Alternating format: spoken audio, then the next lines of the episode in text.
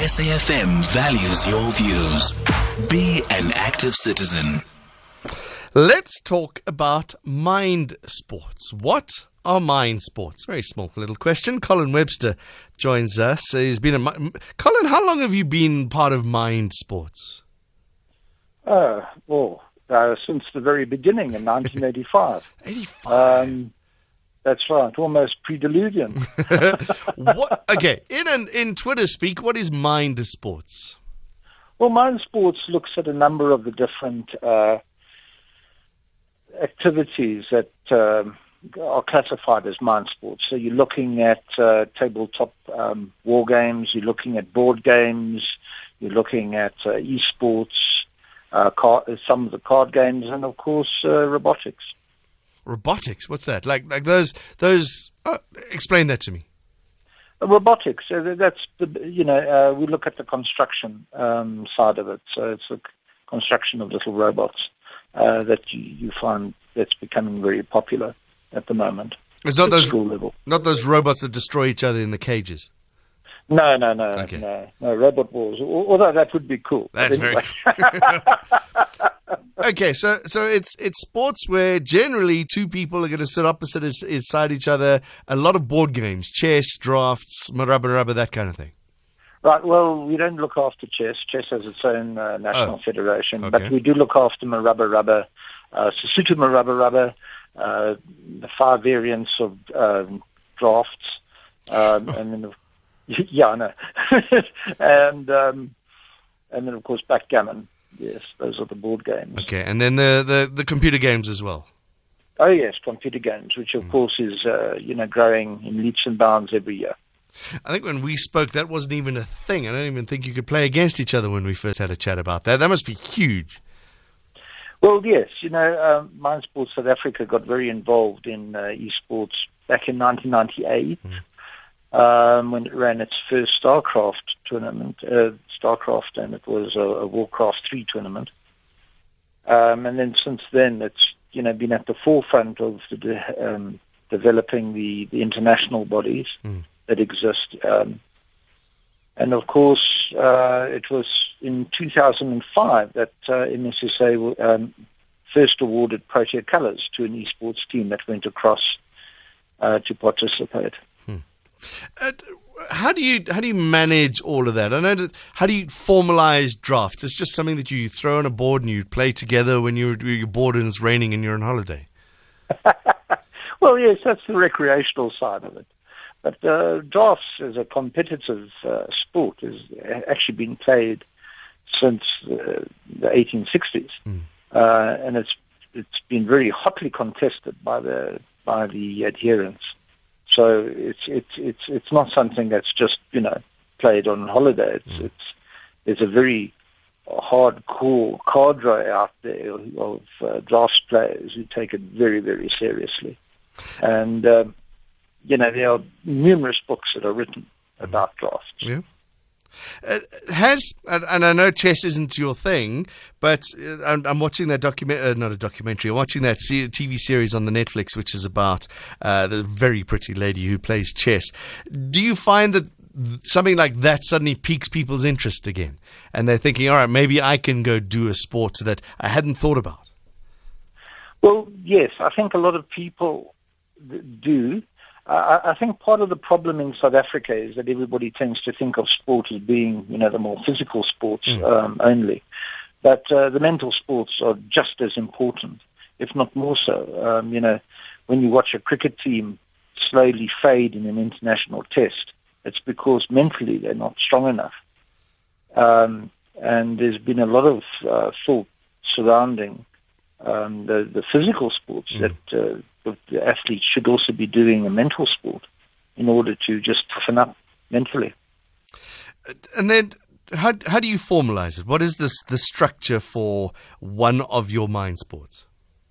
Well, it's it's it's it mirrors very much the uh,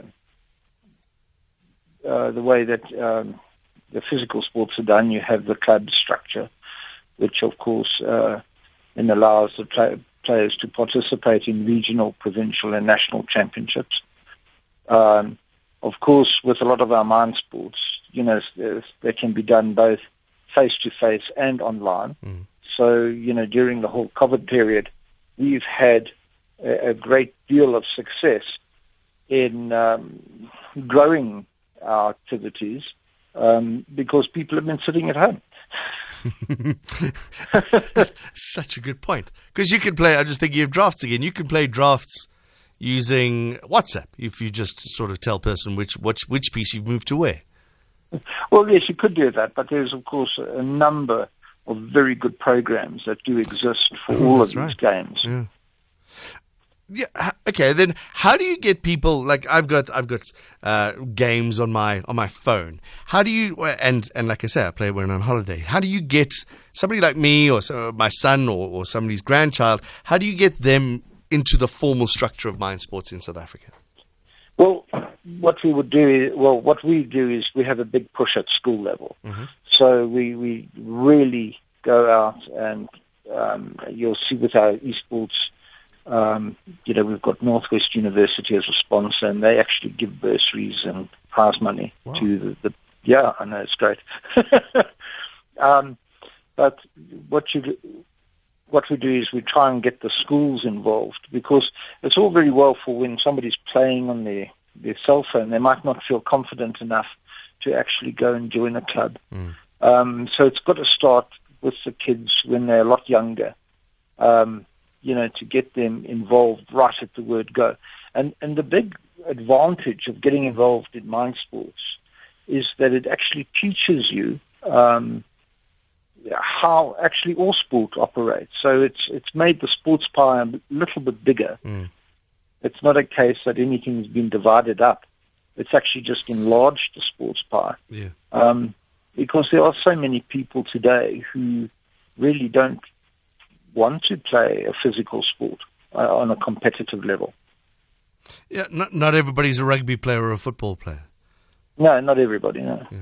Uh, okay, so uh, we mentioned Morabaraba. Do you find it's part of your job as well then to to keep traditional mind sports alive and and actively played? Right. Well, yes, but when you're looking at Morabaraba, you it's it's. I know the government always says that it's a traditional and indigenous game. Uh, traditional, yes. Indigenous, I'm not quite sure about because if you go to the to to Egypt, you'll find in the uh, Great Pyramid of Khufu mm. um, at Giza, scratched into the floor, there's the Morabaraba board, mm. and that was built in 3000 BC. Mm. So um, it's certainly traditional. But what you'll find with all sport, and you'll find it with all games, that they remain socially relevant. Uh, if they don't remain socially relevant, they will die. Mm. And there's nothing that you can do to actually stop that.